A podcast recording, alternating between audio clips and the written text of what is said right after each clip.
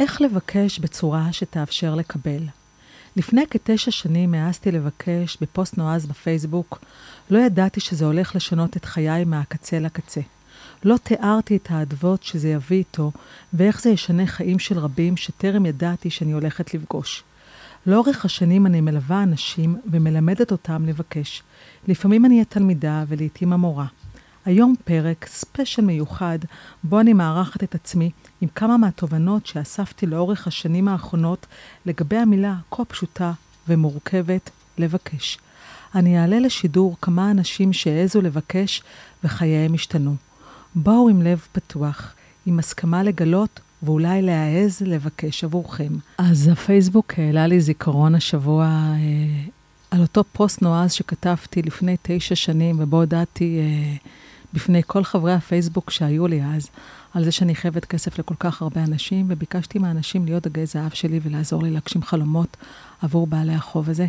הפוסט הזה זכה לתעודה מאוד גדולה וגם שינה את חיי אה, להד. בשנים האחרונות אני מרצה על הסיפור שלי, ואני מלווה אנשים בלהעז ולבקש עבור עצמם. זה אף פעם לא פשוט. לא כי, לא לי כמי שמלווה אותם, ולא עבור אותם אנשים שאני פוגשת בדרך. ואספתי כמה תובנות לאורך השנים, אשר אני מיישמת אותם בעצמי, לפעמים, לא תמיד, ומלמדת אנשים אחרים ליישם אותם עבור עצמם, ולתת לכם אותם במתנה ממני אליכם, כדי שאולי גם אתם תעזו לבקש עבור עצמכם. אז למה המילה הזאת הפכה להיות כל כך מפחידה, כל כך מבוקשת ולא מספיק מיושמת? אני אתחיל מהלב, ואני חושבת שהדבר המשמעותי הראשון בלדעת לבקש, זה לשמור על אותנטיות. בלשמור על אותנטיות אין פוליטיקלי קורקט. יש משהו שהוא רגעי, שהוא אמיתי, שהוא לא נודע, שקורה לך באותו הרגע. בכל הרצאה שלי אני מקפידה לעלות בן אדם אחד על הבמה ולעזור לו לבקש עבור עצמו מבלי לדעת מה יקרה. זה אף פעם לא פשוט. אני מצפה שכל הקהל ירים את היד, אבל מעטים הם אלה אשר מעזים ומרימים את היד ומבקשים עבור עצמם. הייתה לי הרצאה מאוד מיוחדת שעברו כבר הרבה מאוד שנים ממנה, אבל הסיפור שלה נשאר בליבי לעד, ואני חושבת שזה רגע אה, שמביא את המשמעות של אותנטיות, בבקשה שאפילו לא חלמתי שמישהו יעלה על במה ויבקש את זה.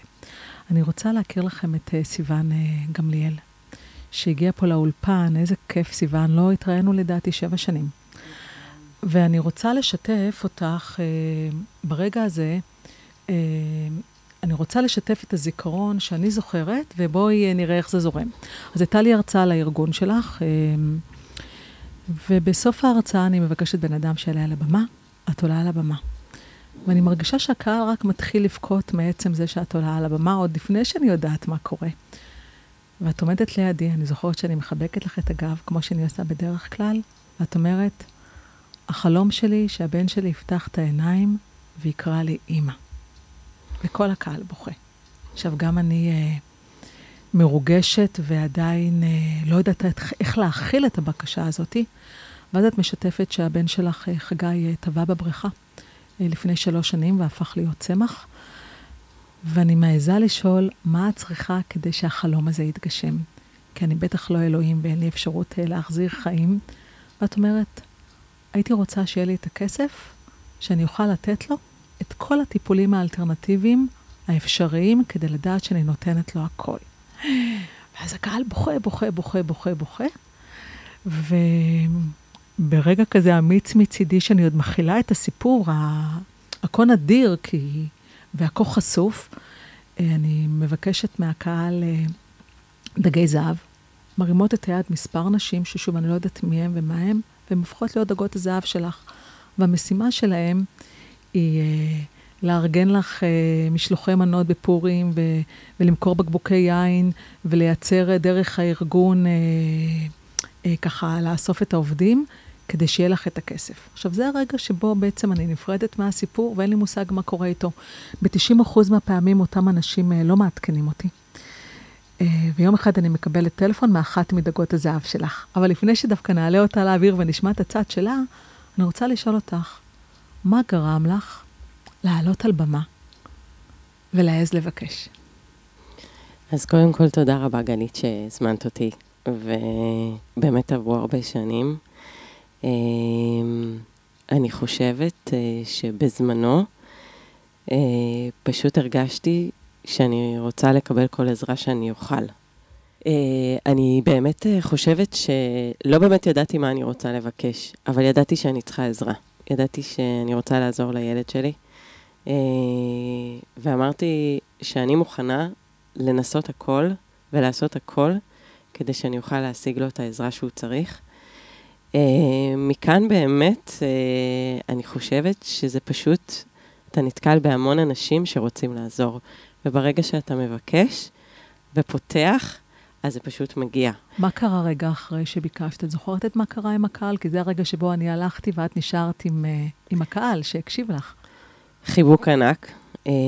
באמת, אני חושבת שהקושי שלנו לחשוף את הצורך בעזרה הוא הדבר הקשה, אבל ברגע שעוברים את זה, אז החיבוק הוא כל כך גדול וכל כך רצון מצד כל האנשים לעזור, שפשוט הגיעו באמת מכל החברה הצעות, ולא משנה, זה היו לזה המון המון אספקטים, זה מי לבוא להיות עם הילד, ומי באמת עזרה כלכלית, ומי עזרה של תמיכה בעבודה, ועזרה של רעיונות מופרכים או לא מופרכים, שפשוט נתנו כוח א' להמשיך בדרך בשביל לעזור לחגי, ובית נתנו את היכולת, זאת אומרת, ה- היכולת לתת לחגי את מה שהוא צריך, בזכות הבקשת עזרה הזאת, היא הייתה בלתי נתפסת. וואו. ויום אחד אני מקבלת טלפון מסרית, והיא אומרת לי, אני לא יודעת אם את זוכרת אותי, אני אחת מדגות הזהב שהרים את היד והתנדבה לעזור לסיוון. שרתת איתנו על הקו? כן, מאוד מתרגשת. כן, תודה רבה שהצטרפת אלינו. ושרית משתפת אותי שהיא מעלה איזשהו פוסט לפייסבוק כדי לנסות לגייס אנשים אשר יקנו משלוחי מנות בפורים, והם לא מצליחים לגייס את ההיענות. את זוכרת את הרגע הזה, שרית? בטח שאני זוכרת. ואז אני מסתכלת על הפוסט, אפרופו גם איך לבקש, ואני מבינה שהתוכן עדיין לא כתוב בצורה אותנטית. אין את הסיפור עצמו. ומה שאני עושה, אני עושה עריכה קטנה בפוסט, פשוט משנה המיקום של משפטים. ומה קורה לפוסט הזה, שרית? הוא נהיה מאוד ויראלי. את יכולה להסביר למה זה? בטח. מעולה, זה בסדר גמור להתרגש גם אני. למה הפוסט הזה פתאום הפך להיות ויראלי לדעתך? אני זוכרת שבאמת, בכלל הקמפיין הזה הוא באמת אחרי קמפיין שעשינו כבר, קמפיין ראשון של מחירת בקבוקי יין והכל, וזה היה הקמפיין השני שעשינו, ובאמת אמרנו נפתח את זה עכשיו ברמה ארצית, כי באמת היינו צריכים סכומי כסף כדי לממן את הטיפולים ואת הכל. ואני רואה שאני כותבת בפייסבוק, וזה, את יודעת, אני לא, לא, לא רגילה בזה, להפיץ איזה פוסט כזה שיהיה מאוד ויראלי, ואני זוכרת שאמרתי, אוקיי, מה... מה אני עושה? פשוט התקשרתי אלייך ו- ושאלתי אותך, ואת גם הסברת לי איך לכתוב את זה בצורה נכונה, וזה באמת נהיה מאוד מאוד מאוד ויראלי, את שינית לי שהמשפטים ו- והוספנו תמונה, ואת יודעת, בתך רצינו, זה, זה נורא קשה לחשוף, אז שמנו תמונה בסוף, ואת אמרת לנו תוסיפו תמונה ותרשמו, ובאמת עשינו את זה, וזה תפס תאוצה, והמון המון אנשים התקשרו אלינו ו... וזה מדהים. ובאמת, כי... כן, זה תפס ממש כן. תאוצה, ועשינו באמת ממשלוחי מנות שעולים עשרה שקלים, אוקיי? אז כאילו, עשינו, עשינו מאה וחמישים אלף שקל, שזה היה, יודעת, ובמקום הקטן שלנו, שאנחנו יושבות שתי בנות, אני ובחורה מדהימה בשם מירי מזרחי, פשוט יושבות על זה, ואנשים גם נרתמו לעזור לנו, וממש הסתנו את המשלוחים לכל אחד. מדהים. בתי ספר, זה היה מדהים. בתי מדהים. ספר שלמים שהתנתבו לתרום, עם, כאילו תרומה שהיא עם ערך בשביל המטרה, וזה היה... לראות את ככה עם ישראל, ארץ ישראל היפה. נכון, ויש את ארץ ישראל היפה, אבל אני חושבת שאחד הדברים הכי משמעותיים, בכלל עבור אותם מאזינים שגם רוצים ליישם את זה עבור עצמם, זה המקום של חשיפה, המקום של סיפור אישי שבאמת נוגע ללב, והמקום של להסכים להיות אותנטי ולדבר על זה. וזה בעצם מה שפתח לבבות. עכשיו, הדבר היותר מרגש, זה שזה גם שינה את חייך, האישים, איך זה שינה את חייך, בואי תשתפי אותנו, תספרי לנו את סיפור הזוגיות שלך. נכון. על המקום הזה של האדוות, של מה זה יוצר.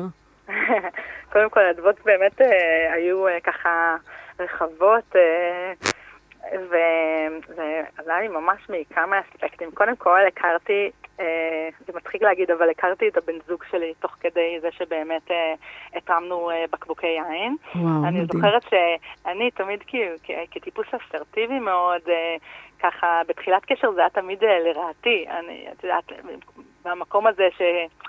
לא נותנת מספיק אולי לגבר, לחזר וכל, וכל הדברים האלה. ו, ובתקופה הזאת, שהייתי מאוד מאוד לחוצה, ו, ומאוד סביב הסיפור של חגי והתרומה, שכל כך התעסקתי בזה, ואז לימים הבן זוג שלי אמר לי שהוא הרגיש שהוא מאוד מתאמץ להשיג את התשומת לב שלי.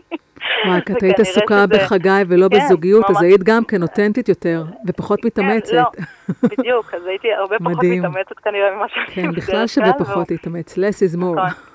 כן, ובתחילת קשר כנראה זה מאוד ככה, זה גם הפי לא הסימון, את יודעת, כאילו... אז אחית באהבה, ויש לכם היום כמה ילדים? אנחנו ביחד מגדלים חמישה ילדים. וואו. שלושה מהנישואים קודמים שלו, שהם ילדים שלי לכל דבר. מדהים. ועוד שניים ביחד. מדהים. ומעבר לזה גם, הדברים האלה, בכלל, הנתינה הזאת, שקודם כל לפני הכל, היא לסטיבן, שאני מכירה אותה, והיא, שאין לתאר בכלל, זה לא קשור גם לפני המקרה. היא בן אדם שיש לו, עם כל הכאב שהיא מכילה, ובאמת היא מכילה, יש לה מין חוסן פנימי כזה, שהוא מבין את הסיטואציה ואומר, אוקיי, עכשיו זה מה שהיה, זה מה שקורה, ואיך אני יכולה לעשות וואו, יותר טוב ולשפר. מדהים. כאילו במקום הזה היא מרימה את כולם, והיא ובעלה המדהים, מדהים, מדהים, זה שניהם ביחד, זוגיות שלא תתואר, והפריה הדדית, והם באמת, מדהים. יש להם משפחה, שאת הולכת לסיוון, את רואה משפחה שמחה, שמחה. מש, משמעות של צוות. מה, ואז, כן, ואז בקורונה. גדולה.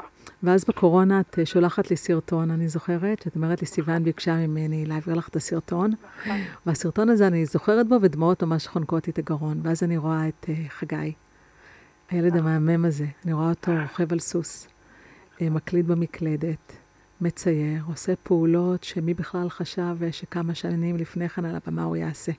אז בואי תשתפי אותנו, סיוון, במה קורה עם חגי היום, ואיך המצב שלו השתנה.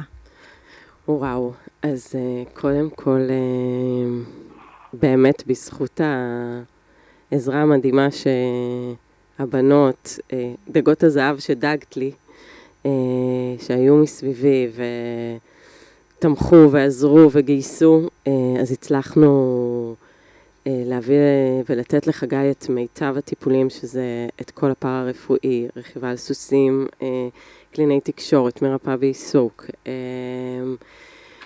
ועוד הרבה דברים אחרים שכרגע אני לא... נרגשת מדי. נרגשת, כן, בדיוק, אני נרגשת מהשיחה, כי זה באמת מחזיר אותי שבע שנים אחורה. הצלחנו לעזור לחגי להיות בטוב יותר עם עצמו, עם היכולת שלו, שירגיש יותר טוב, להצליח לתקשר יותר טוב באמצעות מערכת מיקוד מבט, מה שקודם לא היה. לרכב על סוסים, היום הוא כבר רוכב לבד, מה שקודם וואו. לא היה, הוא יכול לשבת לבד על סוס ולהחזיק את עצמו, זה דבר מדהים. כל התקדמות קטנה כזאת זה השקעה מטורפת, ובזכות ה... הנתינה הזאת, ובאמת הבקשת עזרה שלי הכל כך פשוטה, שלא האמנתי כמה זה, כאילו, לבוא ולשים את זה, ואז אנשים כל כך רוצים לעזור לך. אז חגי זכה בעזרה הזאת וביכולת היום להרגיש יותר טוב, להיות יותר מחובר אלינו, לתקשר יותר טוב. איך זה שינה את חייך האישיים? וואו. אחרי שעבדתי חמש עשרה שנה בתעשייה אווירית, הרגשתי שאני צריכה לעשות משהו משמעותי לעולם. בחזרה, ועזבתי את העשייה האווירית, והצטרפתי לחברה שנקראת פרטרק. פרטרק זו חברה שמנגישה טיולים לאנשים עם צרכים מיוחדים, כשהשאיפה שלי במסגרת ההצטרפות היא בעצם להנגיש לכל אדם עם צרכים מיוחדים את היכולת ללכת לטייל בטבע, והיום אני עובדת על פרויקט שמנסה להנגיש לכל שמורות הטבע, את הכיסאות הגלגלים המיוחדים האלה. כמה זה חשוב, כמה זה חשוב. כן, מגיע לכל אחד לטייל, מגיע לכל אחד לצאת עם המשפחה שלו ביום שבת, או יום שישי, או לא משנה מה, או עם חברים. והרעיון הוא באמת לבוא לשמורות טבע, ושיחכה לך כיסא גלגלים. כמה זה חשוב. שפרטרק המציאו, כדי שכולם יזכו בזכות הבסיסית הזאת. זה מדהים איך תמיד המשברים האישיים שלנו משפיעים על חיינו, כדי שנוכל לעזור לאחרים שאפילו לא חשבנו. וזה מדהים תמיד האדוות. מה את אומרת לאותה סיוון רגע לפני שהיא רוצה לעלות על במה ומתה מפחד? מה אני אומרת?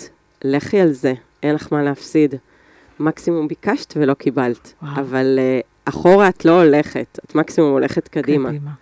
אז לכו על זה, אין לכם מה להפסיד. סיוון, תודה רבה שפתחת את הלב ושיתפת. בשרית, תודה רבה לך שהיית דגת זהב, וזכית בדגי זהב גם עבור עצמך. תודה רבה. נכון, תודה רבה לך.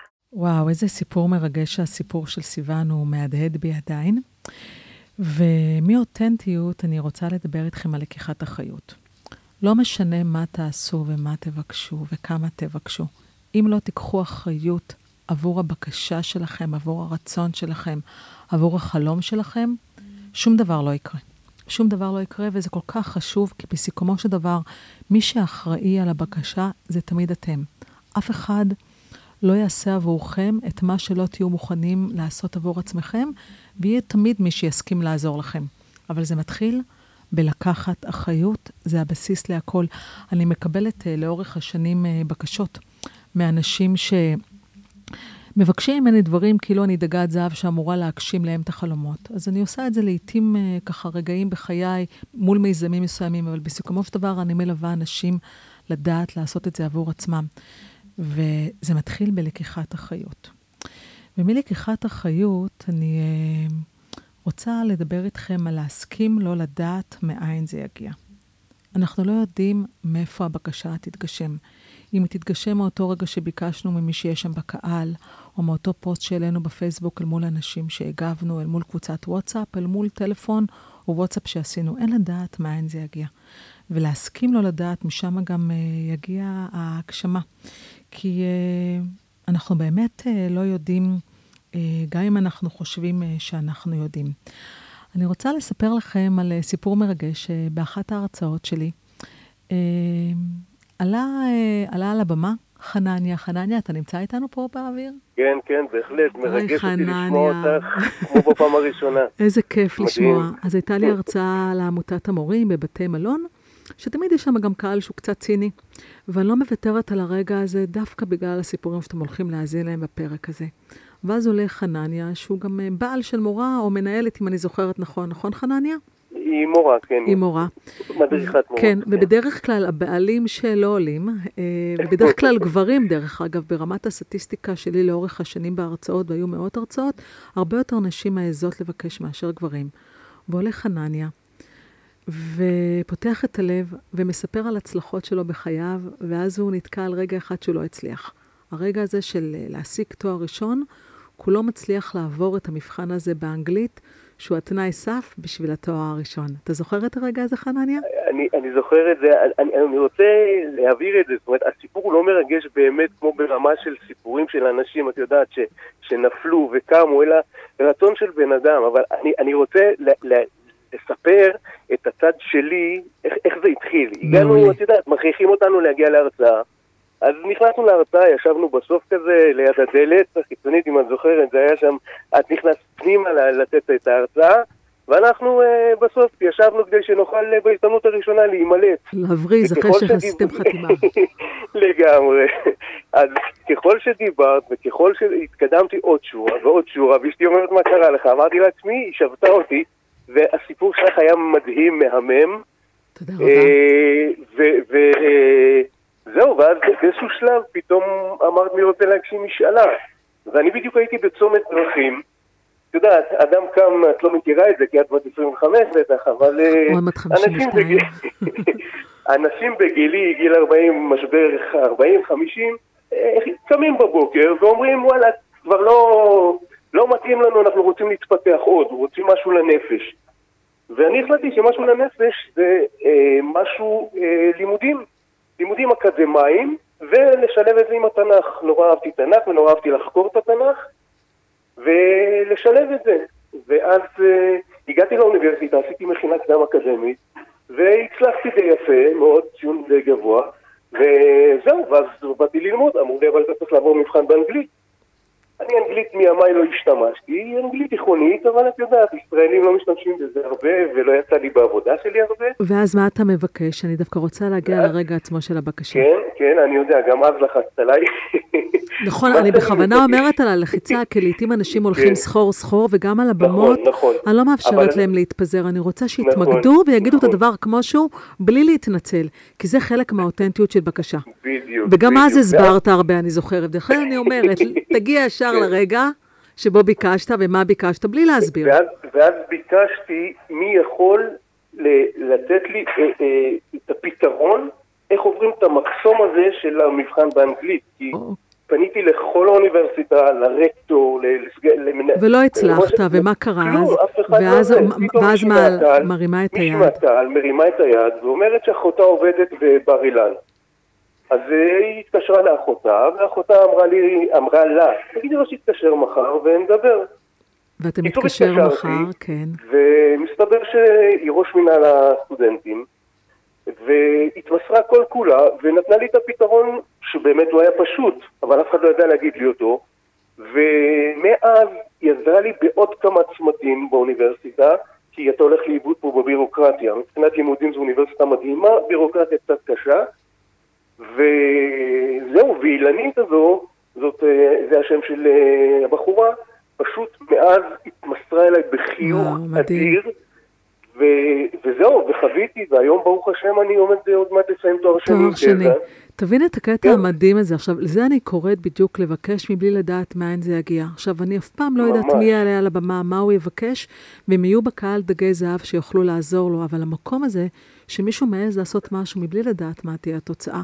ובמקרה שלך, וואו, לשמוע שאחרי כבר כמה שנים אתה כבר מסיים את התואר השני, זה מרגע שאותי תבין לא פחות. וזה גם הרגע שבו אני אומרת גם למאזינים שלנו, יש לפעמים הזדמנויות בחיים. ההזדמנויות נקרות לנו בדרכי, בדרכים, והן קורות לכולנו, והשאלה אם אנחנו יושבים על הספסל, או אומרים להם כן. אז חנניה, תודה רבה שביקשת. אני, אני רוצה רק כן. להגיד לך עוד משהו בשרשרת כן. הזאת, כי מה שאמרת, זה דבר מדהים וחשוב, אני לא יודע אם את זוכרת, אבל בזה שנשארתי בהרצאה, ועוד ביקשתי בקשה, לאחר מכן הייתה מישהי שביקשה משאלה, שאני יכולתי לעזור לה. נכון. זאת אומרת, הפניתי אני... אותה לגיסתי, זאת... אבל עשית דבר יותר מרתק שאתה לא אומר כרגע. לא, אני גם אגיד אותו.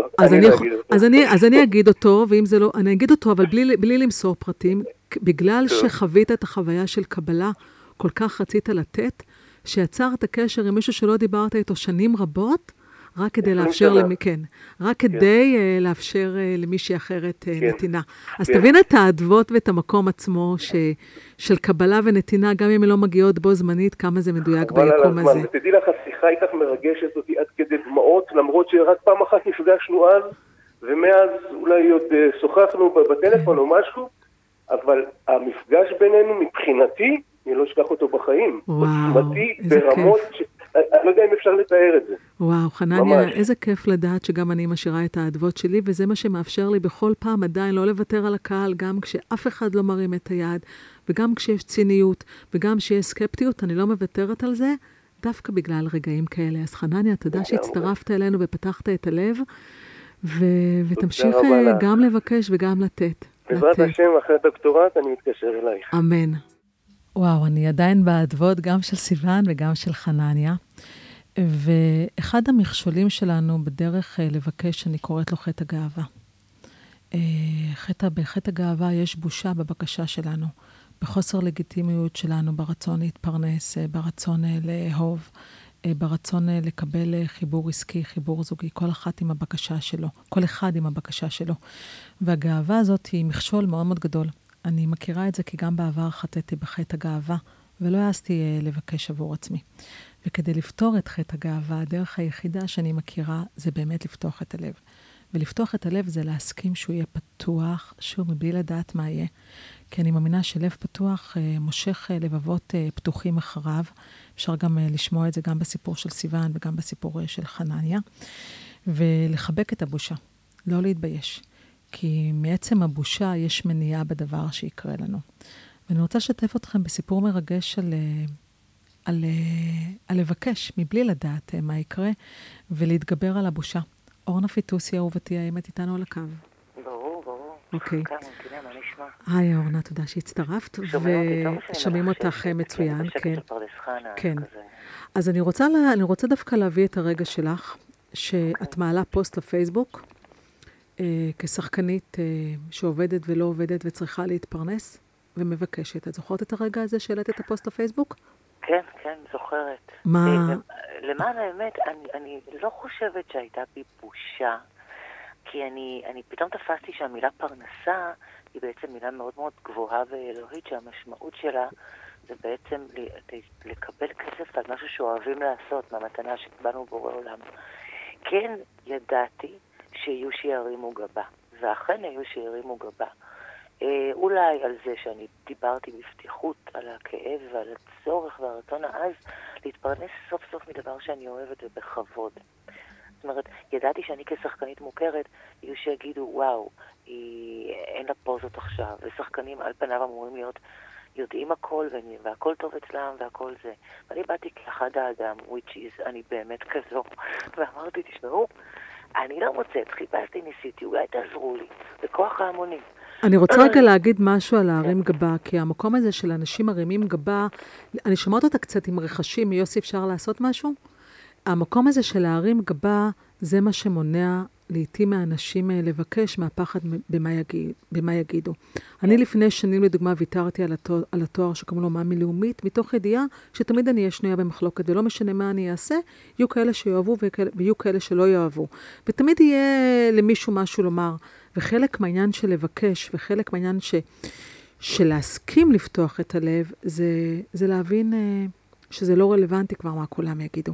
אז עד מה, אני רוצה להמשיך את הרעיון שאת אומרת, אני פתאום הבנתי את זה עכשיו בדיעבד, כי עברו לא מעט חודשים מאז, וקרו דברים, ותכף אני אגיד מה קרה, אם תרצי, שכשפותחים את הלב, צריך לקחת בחשבון שהוא פתוח, זה כמו לפתוח דלת של בית, אוקיי? יכולים להיכנס כל מיני אנשים, אנשים אנרגיה טובה, אנשים אנרגיה לא טובה. עכשיו, אם אני משאירה דלת סגורה, לא ייכנסו לא טובים ולא רעים. כשאני פותחת, יש מצב שיכנסו גם הרעים, אבל הם יכנסו הטובים. וזה מה שקרה כשאני פרסמתי את הדבר הזה. זאת אומרת, היו מי שיורים מוגבה, אני אפילו לא, סופ... לא ראיתי אותם, באמת. אה, אולי אחד כתב לי, העיקר חתם כבר כרטיס עדי, או משהו כזה, לא זוכרת. אבל רוב האנשים, באמת, הם רק מחכים ורוצים לראות מישהו כמוהם, שגם מתמודד עם אתגרים. וכשיש ביכולתם לעזור, זה, זה מוסיף להם המון. אז לפני שנשמע דווקא מה, מה הפוסט הזה הביא איתו, כי הוא הפך, הוא הפך להיות פוסט מאוד ויראלי, והביא איתו המון המון עדבות והמון המון פניות. מה, גר, מה היה הרגע שבו החלטת שאת מעלה את הפוסט? מה, מה הוביל אותך לשם? וואלה, שכבר אין לי מה להפסיד, שאני עשיתי את כל מה שאני מכירה, כל מה שאני יודעת. אה, המעגל של נותני העבודה, או מה... ככה זה חוכמת המונים, אתה מבינה? מספיק שאני כתבתי מה, תכף אני אקריא, מה, איזה יכולות, באיזה כלים אני אוחזת, אז באו אנשים שמתחומים שונים שאני לא הכרתי בכלל, והביאו לי רעיונות לעסוק בדברים שלא חשבתי עליהם. זאת אומרת, זה פתח לי דלתות לחשיבה על מקורות פרנסה ואהבה אה, נוספים. מה הפוסט הזה הביא איתו? וואו, טוב, הוא הביא איתו גם דברים אה, לא מדויקים וגם דברים מדויקים. בוא נתחיל למדויקים, מה שלא מדויק הוא לא רלוונטי. לא, כי זה יפה, לא מדויק. את יודעת למה? כי הלא מדויק גם גרם לי להבין מדייק בעצמי מה אני רוצה, לא מתוך מקום של כאב בכיס, אלא מתוך מקום כן, שאני רוצה לתוק עם עצמי. מה באמת יעשה לי את השפע האמיתי. אז מה הוא הביא איתו בדיוק? אז מה זה הביא איתו בדיוק? קודם כל, עד היום אני מתפרנסת מזה, זו חברה שנקראת חי בספר, חברה שכותבת ספרי זיכרונות לאנשים שלקראת זקנה או שעזבו את העולם, או אנשים שלא יודע עם אלצהיימר וכאלה, גם, גם בשורות טובות, גם דברים טובים. ושם נתנו לי צ'אנס, גילו שאני יודעת לכתוב טוב, אמרו יאללה בואי, תעבדי איתנו, ואני באמת מלווה משפחה, ואני כותבת ספר על, על אם המשפחה שנפטרה, זה מאוד מרגש. מדהים. את רוצה שאני אקריא את זה? יש לנו זמן? אז זהו, אין לנו זמן, רציתי שתקריא את זה, אבל אין לנו כבר זמן. מה את מבקשת כרגע בחייך? ככה, תני לי איזו בקשה אותנטית עכשיו, בלי שתכננת אותה בשידור. בקשה אותנטית שלי, שהגיעה בעקבות באמת הפוסט ההוא, אחרי חודשים שגרבו והבנה ושאלה עם עצמי והצעות שהציעו לי, הבנתי שאחת מהעבודות הגדולות שלי, אם לא ה, זו עבודה עם חיות. ואני רוצה למצוא עבודה שבה אני כמו בית יתומים לחיות, מעין חווה כזו, מקום שאני פשוט בתקשורת איתם עם הנפש המדהימה שלהם. מדהים. זה החלום שלי. לא עוד באיזה קונסטלציה זה יהיה, אבל אני רוצה לקום בבוקר עם חיות ולישון עם חיות. וגם okay. מעל החיות נמות. אז ביקשת, ומרגע זה אנחנו מאפשרים ליקום לעשות את העבודה שלו. בעזרת השם, בהצלחה לכולם. תודה, אורנה. צריך לבקש. תודה. תודה לך. וכדי לבקש, אנחנו גם צריכים להשקיע. ולפעמים אנחנו צריכים להשקיע עוד לפני שאנחנו מקבלים, ויש לפעמים אצל אנשים סוג של עצלות, מתוך ידיעה שהם יקבלו, אולי הם ישקיעו. אני מלווה לא מעט שחקנים, ואפילו באודישנים, שמגיעים לאודישנים לא מוכנים, כי הם אומרים, אם אני אקבל את התפקיד, אז uh, אני אשקיע. ואני תמיד מאמינה בלהשקיע לפני. לזרוע את הזרעים לפני שזה קורה, כדי לסמן היקום שאתה באמת רוצה את זה. וחלק מההשקעה זה גם נחישות, להתמיד במה שאנחנו מבקשים, וגם להעז. באחת ההרצאות שלי, שמעתי סיפור של אישה יקרה בשם שמרית, שהיא מגלה כמה ימים אחרי ההרצאה, שהאחיין שלה חולה במחלת עצמות נדירה, והם צריכים לגייס לו שש מאות אלף שקלים. והיא לוקחת משפט אחד מההרצאה שלי, לאפשר זה לזכות אנשים אחרים בנתינה, ומשם היא יוצרת רעיון שמשנה את חייה. שמרית לוקחת את המקום שלה לבקש למקום שאפילו לא דמיינתי. היא יוצרת קשר עם רוזין רוזנבלום, שהייתה בעלת אותו כנס, ומדברת איתה על המקום שלה לבקש. הם יוצרים קמפיין מימון המונים לאל רואי, שהיא לוקחת את מסע דג הזהב שלי, אבל היא יוצרת לו טוויסט אחר בעלילה. היא בעצם מגייסת בעלי עסקים שנותנים את המתנה שלהם בעולם, את מה שהם יודעים לעשות הכי טוב, והיא מכניסה אותם לתוך קמפיין מימון ההומונים, שאנשים אחרים יקנו את אשר הם נותנים. והם מגייסים לאל רואי, תוך שמונה ימים, שש מאות שלושים ושישה אלף שקלים. זה רגע שבעצם אה, הופך את הנתינה למקום שהרבה מאוד אנשים שבכלל לא חשבו שהם יכולים לתת משהו, פשוט נתנו. שמרית, את זוכרת את זה? אני כבר סיפרתי את הסיפור בכלליות, אז אני דווקא רוצה להבין מה, מה גרם לך להעז ולבקש. קודם כל, באותה, באותו רגע, על ה... ששמעתי את הסיפור שלך, מאוד התרגשתי, כל מי שהיה בקהל התרגש. ראיתי את ה... את ה... בעיקר את התעוזה הזאת. מסתבר שזאת הייתה הכנה, אני לא ידעתי למה הולך להיות. פשוט באותה שיחה קיבלתי השראה, איך ממקום שהוא מאוד מאוד קשה, אפשר לגדול ולצמוח ולהאמין בטוב של אנשים. זה היה מדהים, ו... ולקחתי ככה את המשפט של לדעת לבקש. מסתבר שבאמת באותו, באותו כנס, היה... זה היה כנס גדול, גם היה לי שם איזשהו אירוע שאני השתתפתי בפאנל של בעלי עסקים, ואת זכית במקום, אני בכוונה מדלגת על זה כרגע, כי זמננו קצר, את זכית במקום ראשון, זכית בכרטיס לחול, ואז את יוצרת קשר עם רוזין, ואת חושבת שאת צריכה לוותר על זה, ומה את אומרת לה? אני אומרת לה ככה, אני חושבת שכשבאים לבקש, לפעמים יש את הבושה הזאת, לדעת בעצם כאילו לבוא למישהו, להגיד לו, תשמע, אני צריכה עזרה. אבל באותו רגע אמרתי, אני הייתי בכנס של מישהו שהיא אלופה בשיווק, ופה יש לנו משהו שצריך לגייס, לבד הבנו שלא נצליח לעשות את זה, בלי, בלי עזרה. אמרתי, אני צריכה פה את, ה, את העזרה שלך. אמרתי, תשמעי, מה שעשיתי לתת כרגע זה את הכרטיס שקיבלתי ממך, אני אשמח לתת אותו, אני אשמח רק באמת לקבל ממך איזשהו ייעוץ הכי קטן, משהו כפגישה בסך הכל, זה כל מה שביקשתי. ומהדבר הזה, לא רק שהייתה פגישה, הייתה התגייסות מדהימה, ממש צוות שלם ש, שעזר לנו להרים ולתכנן את ה... את הקמפיין, ש...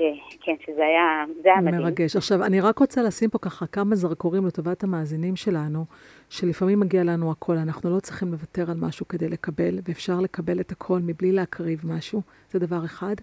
ולפעמים אנחנו צריכים דגת זהב, כמו ששמרית הייתה עבור המשפחה, עבור שלומית ועבור אל רואי, מישהו שיקח את המושכות ועשה את זה עבורנו, מתוך זה שאנחנו לוקחים אחריות, כי לפעמים אנחנו צריכים אנשים, אנחנו לא יכולים לעשות את זה לבד, וזה בעצם מה שהיה מרגש בקמפיין הזה, שבעצם שמרית התגייסה עבור המשפחה שלה, וגייסה באיך שאת יודעת לסחוף אחרייך אנשים, הרבה מאוד אנשים שהסכימו לתת לך. עכשיו, הדבר היותר מרגש שקרה, חוץ מזה שגייסתם את הכסף במעט מאוד זמן, זה שאותו מנתח ששמע על הקמפיין, מה קרה איתו? כי הרי כל המשפחה הייתה צריכה לעבור לקנדה, ומה קרה עם אותו מנתח? אחד בעולם שנמצא בקנדה? אז הוא פשוט הגיע לארץ, איכשהו זה קרה, הוא הגיע לארץ, והניתוח התבצע בבית חולים רמב"ם, וזה היה משהו שנתן, ככה, באו המוני רופאים לצפות בניתוח, והניתוח ככה. וואו, מדהים. ניתוח נדיר, שהיום גם הרבה מאוד רופאים ברמב"ם. ניתוח נדיר, עכשיו חוזרים עליו. נכון, שהיום גם רופאים ברמב"ם יודעים לעשות אותו כתוצאה מזה. כן, בוודאי. מדהים. אני רוצה להגיד פה עוד משהו על הנושא הזה של לדעת לבקש בעיניי.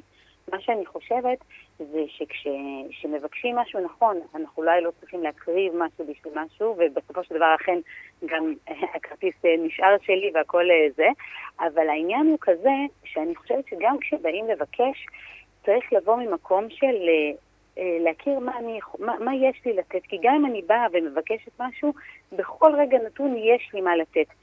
זה יכול להיות כרטיס טיסה, אבל זה יכול להיות גם את המוטיבציה, זה יכול להיות מילה טובה, זה יכול להיות, ויכול להיות הכרת הטוב, כל דבר שלנו, כי יש לנו תמיד מה לתת, גם אם אנחנו בנקודה מאוד חלשה או מאוד שברירית. אז זה משהו שכאילו חשוב מדהים. לי להגיד שהנושא הזה של כשבאים לבקש, אז גם כל הזמן לזכור שיש לנו מה לתת, ולחשוב... לחשוב מהמקום הזה. ואז זה מגייס אקטיביות, אקטיביות ולא מסכנות לשנייה, אלא פתאום, אבל בעצם כולם משותפים פה, יש לנו איזושהי מטרה.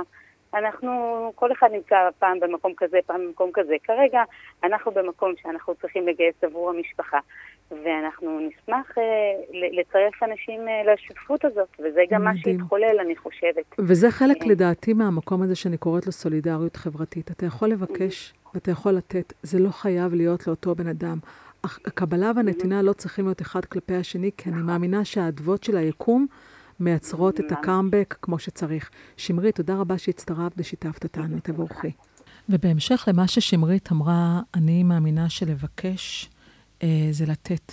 זה לאפשר לאחרים לתת לנו, ובסיכומו של דבר, ההרגשה הכי טובה של כל אדם, זה שהוא מצליח להיות בנתינה, ואז גם המתנות שלו בעולם יוצאות לאור, ומי, ומי לא אוהב לצאת לאור עם המתנות שלו בעולם. ואני מאמינה גם באותו הקשר על להיות בעצם בנתינה. לא משנה כרגע אם אתם במשבר כלכלי, או רוצים זוגיות, או כל דבר אחר, אם אתם עוצרים לרגע את החיים שלכם, ופתאום רואים איך אתם יכולים, אתם להיות בנתינה כלפי מישהו אחר. אם אתם צריכים עבודה, אם יש מישהו סביבכם שצריך עבודה, האם אתם רוצים זוגיות, האם אתם, האם אתם יכולים לחבר מישהו אחר לזוגיות, אני מאמינה מאוד שברגע שאנחנו מצאים בנתינה, דווקא מתוך החוסר שלנו, קוראים שם קסמים, ואני מכירה את זה בחיי. דבר נוסף לגבי לדעת לבקש, זה להיות בעצם יצירתי בבקשה שלנו. להשקיע בבקשה שלנו, לעשות דבר ש... שאפשר יהיה להתעלם ממנו. הייתה לי הרצאה בצבא, ועולה חיילת ומספרת שהיא ואחותה לא בקשר בשנים האחרונות, ואחותה מאוד מאוד חסרה לה, והיא רוצה לחזור להיות בקשר עם אחותה. אני מבקשת, אני שואלת אותה מה השיר שאחותה אוהבת, היא משתפת אותנו בשיר, אני מבקשת מכל החיילות לעמוד, ולשיר לאחותה ביחד, בדואט את השיר, ולבקש ממנה שתחזור לקשר עם אחותה. הווידאו הזה מצטלם בו רגע, אני ככה, אני מביימת אותו תוך כדי, ואני מבקשת מאותה בחורה שעלתה על הבמה, פשוט לשלוח ברגע זה את, ה, את הווידאו לאחותה. אני מסיימת את ההרצאה, ונוסעת בדרך להרצאה הנוספת שהייתה לי באותו יום. אני מקבלת תוך כדי נסיעה בדרך, את ההודעה המרגשת שאחותה שלחה לה, שהיא אוהבת אותה והיא חסרה לה. אז לפעמים הלב נפתח אם אנחנו מעזים להיות יצירתיים, וככה לבלוט אל מול האחר. אני גם מאמינה שאין גיל מאוחר מדי כדי להגשים חלומות. אני ראיתי ניצולת שואה שבגיל שמונים ושש הגשימה חלום ונסעה לבקר את המשפחה שלה בארצות הברית בעקבות זה שהיא ביקשה משהו תוך כדי ההרצאה שלי. באמת אין גיל מאוחר מדי ואין גיל מוקדם מדי. ולא פחות חשוב, ועם זה אולי אני אסיים, עם להאמין. מחשבה, דיבור, מעשה. להאמין שזה יכול לקרות. להאמין שזה יכול לקרות מבלי לדעת מאיפה זה יכול לקרות. והאמונה הזאת יכולה לייצר שינוי אה, עבורכם. אותו פוסט שהעליתי לפני תשע שנים שינה את חיי. אני לא תמיד מבקשת, אה, לפעמים אה, הבושה והפחד גם משתלטים עליי. אבל אם עכשיו אנחנו ככה בפרק שפותח את הלב ומדבר על בקשה, אז אולי אני אעז לבקש עבור עצמי. אז אני רוצה דווקא להתחיל לבקש את הדבר שפתאום אה, בוער בי בלב בשבוע האחרון, וזאת אהבה זוגית. אז אני מזמנת את האחד לחיי, כתבתי אפילו זימון זוגי. אין לנו זמן להקריא אותו, אבל אני קוראת לזה חברות אמון אהבה תשוקה. אז בוא אליי. אני מזמנת עבור חיי עוד הרצאות, להגיע לעוד מקומות ולספר את הסיפור שלי, ועוד הרצאות כדי לפתוח לבבות של אחרים, ולהמשיך בשליחות המדהימה שלי. ולזמן לחיי אנשים שאני אלווה אותם בדרך שלהם, לחלומות שלהם, לבקשות שלהם, להעז, לבקש, להסכים לא לדעת. אז רגע לפני סיום, הזמנתי את אהובתי, איילת עוז מימון, לשיר, לי שיר, כי גם לי מגיע, שיר שאני מאוד מאוד מתחברת אליו, זה קורה. ולהגיד לכם שזה קורה. וכל אחד בדרך שלו, אל עבר מתי זה יקרה לו. איילת, הקפלה, הפעם עבורי. זה קורה שהדרך מתמשכת, זה קורה יש ללכת ללכת, שום דבר לא ידוע, לא שנה, לא שבוע, יש לנו עלנוע, ולחשוב שהיית יכולה לחזור על הכל, אבל בת אדם זה קורה, זה קרה שהדרך התמשכה לך, זה קרה לא ידעת איך זה בא לך, שום דבר לא ידוע, לא שנה, לא שבוע, יש לנו עלנו, ולחשוב שהיית יכולה לחזור על הכל, אבל דג זהב זה קורה. וואו, מושלם. אז זה קורה, ויש לנוע לנוע. תודה יוסי על הטכני, תודה לכם המאזינים על עוד פרק מרגש ואמיץ מצידי גם של נפלתי וקמתי. שבוע הבא, משבר חדש, תקווה חדשה, כי תזכרו, אחרי הנפלתי, מגיע, קמתי, תעבירו את הפרק הזה הלאה, אני יודעת שיש אנשים שצריכים אותו, וגם תכתבו לי מה זה עשה לכם. תבקשו.